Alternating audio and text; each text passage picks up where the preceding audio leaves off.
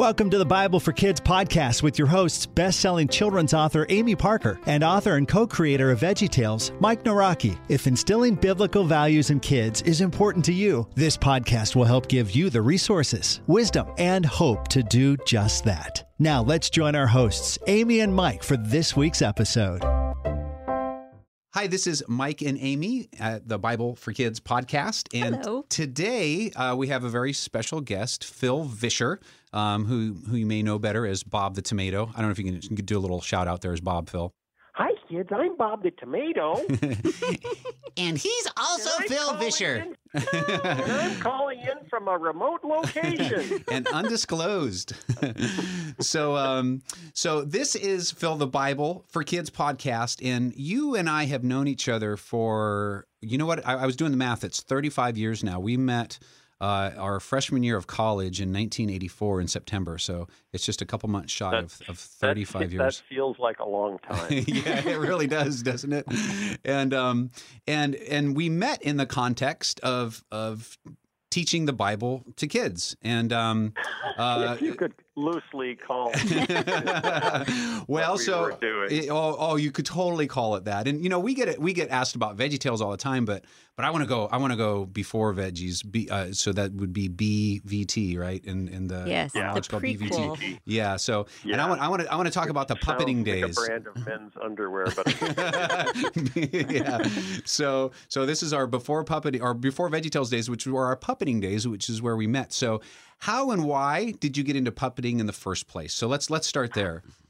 yeah, that's a good one. I am an introvert.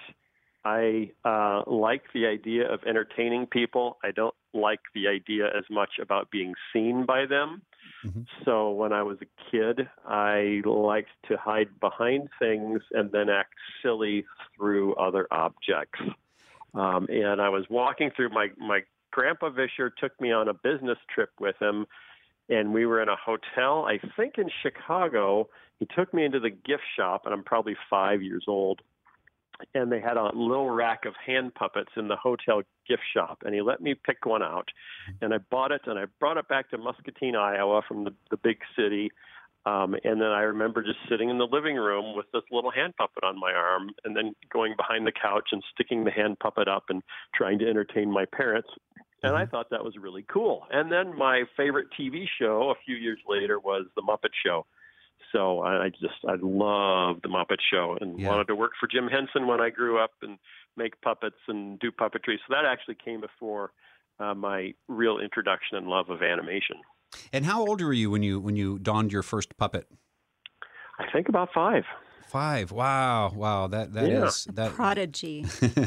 that's so cool. Oh yeah, I, I didn't say I was good. I just donned my Just said you were puppet. you were five. Yeah, yeah. Because I remember I actually I fell in love with the the Muppet Show before I I turned to puppetry. Um, that wasn't until uh, I got involved in the children's ministry at church. We had an older lady. Um, uh, um, Elda was no, it wasn't Elda. It was Alda. It was Alda uh, came to me and Alda. asked, yeah, yeah, asked uh, if I would help out in children's church. They were just doing this new show uh, with a really creative name, kind of like Sesame Street, but it was called Caraway, Uh-huh. Caraway Street. Yeah, no one would notice. nobody would notice. But it was the same thing. You know, they built the set. So some of the men at church who you know were good at carpentry built this set, and you know we put on this puppet show every morning for Sunday school kids, and you know, and then See, but um, you started out doing puppetry in a social team context. And, Yeah, and I was just I Behind was the just couch. by myself behind the couch. oh man well and that that worked out for us too when we got to school because i remember um and and i i'm i'm an introvert too maybe a little less of an introvert than you but still i'm i'm fairly introverted and so i always felt I, same thing. I loved entertaining people, but um, you know, for me, it was always I was always so tall and gawky that you know, if, if people could not, you know, and, and at that age, you kind of want to fit in, you know. So like being so much taller than everybody else, it's like no, I love making people laugh, but if they don't have to look at me, I'll feel a lot better about that. So puppetry was great for that. But then yeah, so we got going on on puppets and. Uh, uh, I, I use your your uh, your quote all the time in terms of uh, roaming the Minnesota countryside, scaring the Baptists. yes, yes, that's how it all started. Because we got to, I got to Bible college and I'm looking at all the requirements. And one of the requirements is you have to do a service project. And I'm like, oh no, what is, this is going to make me talk to strangers or something. mm-hmm. And so they have a whole list of things you can sign up for. And I'm, you know, I'm looking at street witnessing in the inner city. Uh, no, uh, you know, visiting the elderly. No, which one doesn't involve making eye contact with anyone? and I, I get down to the bottom, and there's puppet team. Mm-hmm. Like, wait a minute, they have a puppet team? That's fantastic, and it would count as credit. So I, I went and auditioned, and uh, I think I passed my audition, and then I'm waiting to see if I'm in or not. And mm. two other guys come into audition, and one of them is really tall, and the other one is shorter and rounder. and they're from Colorado, and one turns out to be Mike Nawrocki, and the other is Eric Benjamin, who we all become fast friends, and we all make the puppet team, which was very exciting until we learned that everyone who auditioned made the puppet team. It wasn't hard as hard to get on as the football team we found. just all, only slightly was low. yeah. Well, in, and, and, and in puppetry, when the bar is low, that makes it difficult for me just because I have to squat more. It was funny though because you have a you have a little um, you put it in the van your little stage which is made out of PVC pipes that you, you stick together and put a curtain over you throw and and the stage is a certain height which people are different heights. So we had Mike on the puppet team who was six four or so, and then we had Kay Berkner who was about four eleven, and they're both supposed a, to stand a, Amy just, the curtain. Amy just raised her hand, by the way, because that, that's about her. That's about uh, her, oh, her flavor right there. Okay, so yeah, so Mike had to kind of kneel or bend over, and we had to get a box for for Kay. But it, it all Kay had to make the team because she came. She was the only one who came to Bible college with her own box of very professional puppets that were that were actually higher quality than the school's puppets. So if we wanted to use Kay's puppets, Kay had to be on the team. it's a good way to be on the team. Do you remember yeah. your puppet character? Like Mike is always being stopped and asked to do his Larry the Cucumber voice, and I'm sure you get the same thing. Do you remember your puppet character from college? Yeah, we had a we had a few of them. Um, Mike's, you know, Mike's main character was Soupy, who mm-hmm. turned out to be Larry the Cucumber's voice for the first two years until he changed it to something else. Yeah, um, Thupi, Thupi, Thupi sounded low and dopey and had a lisp. so if you watch it, yeah, yeah, if you watch your early Veggie Tales, that's what Larry's like, and it pains me so much to hear that in the early Veggie Yeah, but like, that's still the, the yeah. theme song, Larry. Did we redo that at some point? I think we, it was the G Bob. yeah, yeah. No, we did do that. We re- redid that after a while. So yeah. Oh, okay. Yeah, yeah, okay. Yeah. yeah okay, so he little, was soupy. I remember were... I did a little furry guy that that completely ripped up my voice. Uh-huh. oh, kind of a Grover kind of character. Yeah, yeah, Grover thing. And he was singing, I am a promise, I am a possibility, I am a promise with a capital P, uh-huh. really loud. And uh-huh. then I would have to go lie down afterwards. oh, man. And I remember we would uh, hide under the bleachers at basketball games. Uh, you know, we'd be under the bleachers and our puppets would be above the bleachers and we'd cheer on the games. That's right. It was such a great way to impress the girls, wasn't it? oh, yeah. Yeah, it worked. It really, really worked. oh, man. Well, so so uh, we'd love to just kind of talk about this as as as mission. And did you feel called to minister to kids in particular at that at the, at a, at a certain age? And you know, so maybe just talk about God leading you into storytelling as maybe you know your idea of a career or ministry even. Yeah, yeah. So I bumped into animation shortly after puppets and and started doing stop motion animation with GI Joes and Legos, and that was at about eight or nine years old. Um, I come from a family with very strong evangelistic uh, tendencies. I've got a lot of missionaries in my family. My my uh, great grandfather on my mom's side was, uh, we think, the first non denominational radio preacher in America who preached on the radio from 1923 till 1964 when he died. Uh, so I, just, I grew up hearing stories of missions, and I have a relative who was the first white person into a section of Irian Jaya and brought the gospel to cannibals, literal, actual cannibals. So I kind of grew up you know, with this notion that you need to do something big for God, what's what are you going to do? And the mm-hmm. options were um, pastor, missionary, or successful businessman who gives a lot of money to pastors and missionaries. right, and, right. And that was like it. Those were the models. You right. Know? So some people in my family were the missionaries, others were the pastors, and others were the successful businessmen that supported them. Right. And you know, so pick Phil. What's it? What's it yeah. Be? Yeah. And and I was really confused about that because I was so shy, but I wanted to I wanted to you know I wanted to share the gospel. I wanted to uh, tell people about God, but without actually like talking to them, mm-hmm. person to person, or, or, or traveling outside of a ten mile radius of my house. and your um, favorite blanket. and my favorite blanket, and my puppets in the basement talk to me. but it's amazing how it's amazing how those were your those were your criteria and God made that work out. That's just amazing. yeah, yeah. So I was watching um, when I was a sophomore in high school. Our neighborhood in, in Glen Ellyn, Illinois, was wired for cable, and it suddenly, instead of four channels, we had 42 channels of entertainment, and one of them was MTV that had just turned on the year before and I was watching music videos on MTV. In the early days of MTV, the music videos were just amazing, lots of experimental animation, and and it was like a film festival, you know, 24 hours a day. So I'm just watching this, thinking this is so cool. But I'm also thinking, gee, the values that are coming across in MTV music videos are not the values I learned in Sunday school.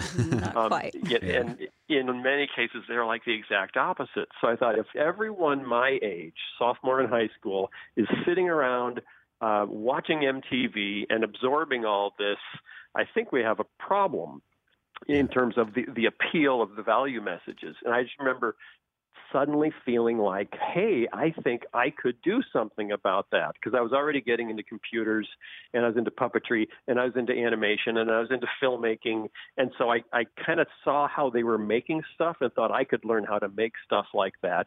But what if I can do it with, you know, basically Sunday morning messages instead of, you know, Saturday night is partying all night messages. Right. And that was really my sense of okay, there's a way that I could do this, that I could fit into, you know, the framework of doing things for God with the gifts and the interests that God seems to have given me. That's awesome. And I think this will be a good place to pause uh, for a, a break. This is the Bible for Kids podcast, and we'll be right back with Phil Vischer. Okay, favorite listeners, we are always giving something away. Free books, yay! So to win, check out our instructions on Instagram and Facebook at The Bible for Kids. And just look for the Bible for Kids podcast at Google or wherever you listen to your favorite podcasts. We're back with Phil Vischer on the Bible for Kids podcast. And Phil, you were just talking about um, uh, you know your exposure to MTV and the wonder of it all, and then putting that together with your uh, desire to to share the gospel and you know connect the pieces of storytelling and and the gospel. Uh, so um, uh, maybe we can we can pick up for there from there. And right. Amy has a question. Right. Um, so, and you give yourself credit for puppetry and things like that, but there's obviously an element of writing to this as well. And when did you realize that you could write? Did that just come about out of necessity? But um, you know, when did it occur to you? Hey, I'm I'm kind of good at this. Yeah, uh, grade school. I was in the little grade school plays that we would put on in class, and that was kind of fun. And then you'd have little writing projects, and I kind of got a kick out of those, and they came relatively easily to me. I remember writing a letter to a friend. I'd had a little adventure with my little brother uh, where we went go karting together, and he had to write on my lap, and it went poorly. and I decided I was going to write about that for my friend, and I wrote like a three page letter that when I read it to my family, I'm in fifth grade, I think, uh, so about 10 years old, 10, 11. When I read it to my family, they were all laughing out loud. Mm-hmm. And I just I remember this buzz of oh yeah. that's fun but to write something that makes people laugh and apparently you know i'm just a kid and i'm making grown-ups laugh yeah. maybe i i know how to do this you know maybe this is something that i'm good at so i just i was writing little bits and pieces and, and films you know, all through high school. Um, I, I remember writing a, a couple of projects in high school that were supposed to be serious. Like pretend that you are, put yourself in the Middle Ages and you're writing a diary. You know, you're a peasant in the Middle Ages and my diary was a comedy piece. you know, and I, and I that remember took the some teacher creativity. saying, saying, "This really, I really enjoyed this, but I feel like I should not." well, no. So now, do you think? Um, well, because you've written in all different styles before, but um, I don't know if I've ever read anything from you that w- didn't have a, a, a, big element of comedy to it. Even in your "Me, Myself, and Bob" book, which was you know kind of your um, yeah you know, autobiography, uh, you, you, know there, there, it was just had a lot of uh, you know funny stuff in it. I mean, do, do you think yeah. you could write something completely serious? No, uh, not very long. Maybe short. Yeah, uh, yeah. But it's just that's the way my brain is wired you know, to kind of look for the obtuse, to look for the you know twist that around and look at it from the other direction, from an unexpected direction, and that quite often comes out as humor. Yeah. So, and I think humor is so powerful in disarming people and and you know getting people to lower their defenses or winning them over to your side so that you have an audience to say something meaningful. Yeah. Uh, you know, one one of my big frustrations is all of the entertainment that is really funny but never ever says anything. Yeah. You know, where it's just it's just fluff. It's just pure sugar with no no medicine, no point. Um, and I, I just I can't write that either. So I, I can't be completely serious, and I can't be purely comedic. It, it has to be a mix for some reason, or I just get frustrated. Well, yeah, because then it just really feels impactful. It kind of comes back to your mission to be able to, um, you know, to, to Yeah. reach, reach people with, with you know something that that you know is is true and powerful and and and useful. Um, If So- I'm if I'm going to reach the cannibals of Irian Jaya, I Yeah. need both humor and meaning. That's right. Well, and I love that. You know, I don't know if you if you recognize that in yourself, if you've ever, as a writer or uh, you know, filmmaker, have tried to be anything else, um, and just you know recognize that no, that that's not me. I can't do that. I remember when I was in, I, I was uh, taking some art classes and you know and studying history, and I I, I really became enamored uh, with the notion of German expressionism. You know, which all this angsty thing. And when you're when you're in your 19, you know, when you're 19 or 20 or 21, you know, it's like that's when you want to be angsty. You want to be the angsty artist. You know, and I remember trying to to paint like that, and it just didn't work because I was just too happy. so I'm too cheerful Sorry, to do guys, this. can't do it. yeah. Well, I, I I used to work on this show called Veggie Tales. I don't know if you've heard of it. I, have heard of it. Yeah. And there, the, it had stories that you know had meaning and taught something and had a really important point. And then there were these songs that they called silly that mm-hmm. were in the middle. And and I wrote the first one, but it was very random. Just a random song hit me. It was the Water Buffalo song, and it just hit me randomly. And it was like, oh, okay, there's a song, and that's kind of funny. I'll make Larry sing it, and we'll call that a thing. And then everyone really liked that idea, so they wanted more and more and more. But it's really hard for me to write a song that doesn't teach anything. Oh yeah, yeah, yeah. Uh-huh, yep. Silly. Mhm. So my friend Mike, when I I suggested, "Hey, could you try to write a silly song?" and he came back with the hairbrush song, and it was like, "Wow, that's really silly. It doesn't teach anything." I someone ask me. I just had someone ask me like last week in an interview that Mhm. they had their own theory about the theology that we were trying to get across. And Yeah, silly. Well, yeah, there, yeah, and yeah, there is Yeah. a sharing element to that, right? I gave it to the yeah, peach yeah, yeah. because he's got, hair. Yeah. Well, I, it I do. was enforced sharing. He didn't want it. Wanted the hairbrush pen.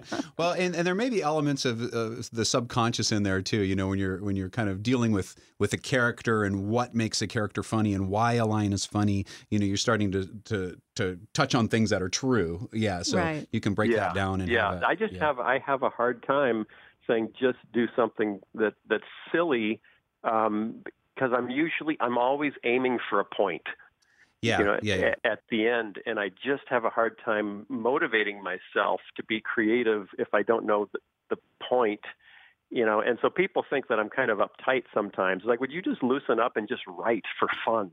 Uh-huh, Like, yeah, I just I don't know how. and we need all types though that that um Yeah. you know even just the ju- juxtaposition of bob and larry or mike and phil you know that it works in such a magical way yeah. that um, yeah I actually had one of our one of our early employees was trying to figure out you know how Mike and I were such good friends and he asked me one day and he said like Mike is like a balloon that just kind of bounces around from place to place. And he said, and you are like your whole life comes down to one point. so he's the okay. balloon and you're the string. there you go. I guess. Wow. I don't know. Or I'm the tack and I deflate him. I think I know who that friend might be. I'm venturing a guess, but you know, I wouldn't. Yeah, I, well, I won't oh, say it oh, out loud. I won't say it out loud. I'll, yeah, I'll no, just later. say it to yourself. right. exactly. So so apart from Veggie Tales, how many kids books have you written? Can you put a can you put a number on that? And do you have a favorite? Oh, kids books. Yeah, yeah. Uh, um, the my two that I wrote right after Veggie Tales were uh, 47 Beavers on the Big Blue Sea, and then um, uh, Sidney and Norman, A Tale of Two Pigs. Yeah. Uh, one was very light, and one was very deep, but both have some humor in them. And then since then, I've written some books for my characters, uh, Buck Denver and Friends, mm-hmm. uh, four or five picture books with those guys, and then now a, uh, a children's uh, storybook Bible. But that's yeah. I think that's about that's about it. Do you do you have a uh, could you could you have a favorite among those that you've written? Um, Sidney and Norman is is I tend to like it when I touch people's emotions even mm-hmm. more than I like it when I touch their funny bone. Mm-hmm. Um, you know, and and both is the best of all. And yeah. and I've had people read Sidney and Norman, by Sidney and Norman, um, walk out to their car, read it in their car, and just break down in tears. Mm-hmm. You know, and it's like that's when you can move someone like that. That yeah. really means a lot. So that's probably the I feel like the most meaningful book I've written for kids. Yeah. Um, and I know I know teachers in some some Christian schools that you know make sure they read that to their kids once a year, like like every year. Yeah. And that's really really cool. And that teaches a lot about friendship too, and kind of that balloon and string thing too. Just about. It's, um, well, it's about how how we see each other and how God sees us. Right. It's about you know the, it's the messy pig and then the very neat and tidy rule following pig and how how the rule following pig looks down on the messy pig and the messy pig looks down on the messy pig and they both think you know the messy pig assumes god looks down on him too and the neat pig assumes that god thinks he's a pretty cool guy. And they mm-hmm. both they both get a, a letter in the mail inviting them to visit with god because he just has a couple words to say to each of them. Yeah. It's like the shack. It's the shack for kids. Yeah. yeah, that's what I put on the cover. they have limited sales. and how so so in, in your writing between writing books and writing for animation, um, do do you have a preference or does each have its own uh, its own allure to you? Yeah, I would. I, I would probably have written more kids' books if I wasn't so terrifically fond of writing music. Mm-hmm. Yeah. Um, and I can't figure out how to get a kid's book to play music. well, nowadays you know, with you know audiobooks and all that, sound chip. yeah, yeah. Yeah. So there's there's something about bringing together in a film visuals, uh, writing, and then an aud- audible experience, musical experience. Yeah. That if I have the choice, I'll go there every time because I want to. I want to play with all of those things. Well, and I know you're a little bit more of a of a mad scientist in terms of your creative process, and you you generally like uh, working uh, alone or in, in, very small groups. Is that is that safe to say? And uh, this is very safe. so animation animation is a little bit more of a team sport too. So I suppose uh, I, it is. Yeah but we have the internet now, so you can have a team without actually meeting any of them. and uh, so, so is that what you're doing now with with the work that you're doing in animation? So you'll write it, you'll send it out, give feedback, uh, you know, just it, written it, notes, that sort of yeah, thing. Yeah, it depends on the project. I, I, I, have a small in-house team of like three people right mm-hmm. now because yeah. um, I, I need to have an editor pretty close at hand uh, for working together with.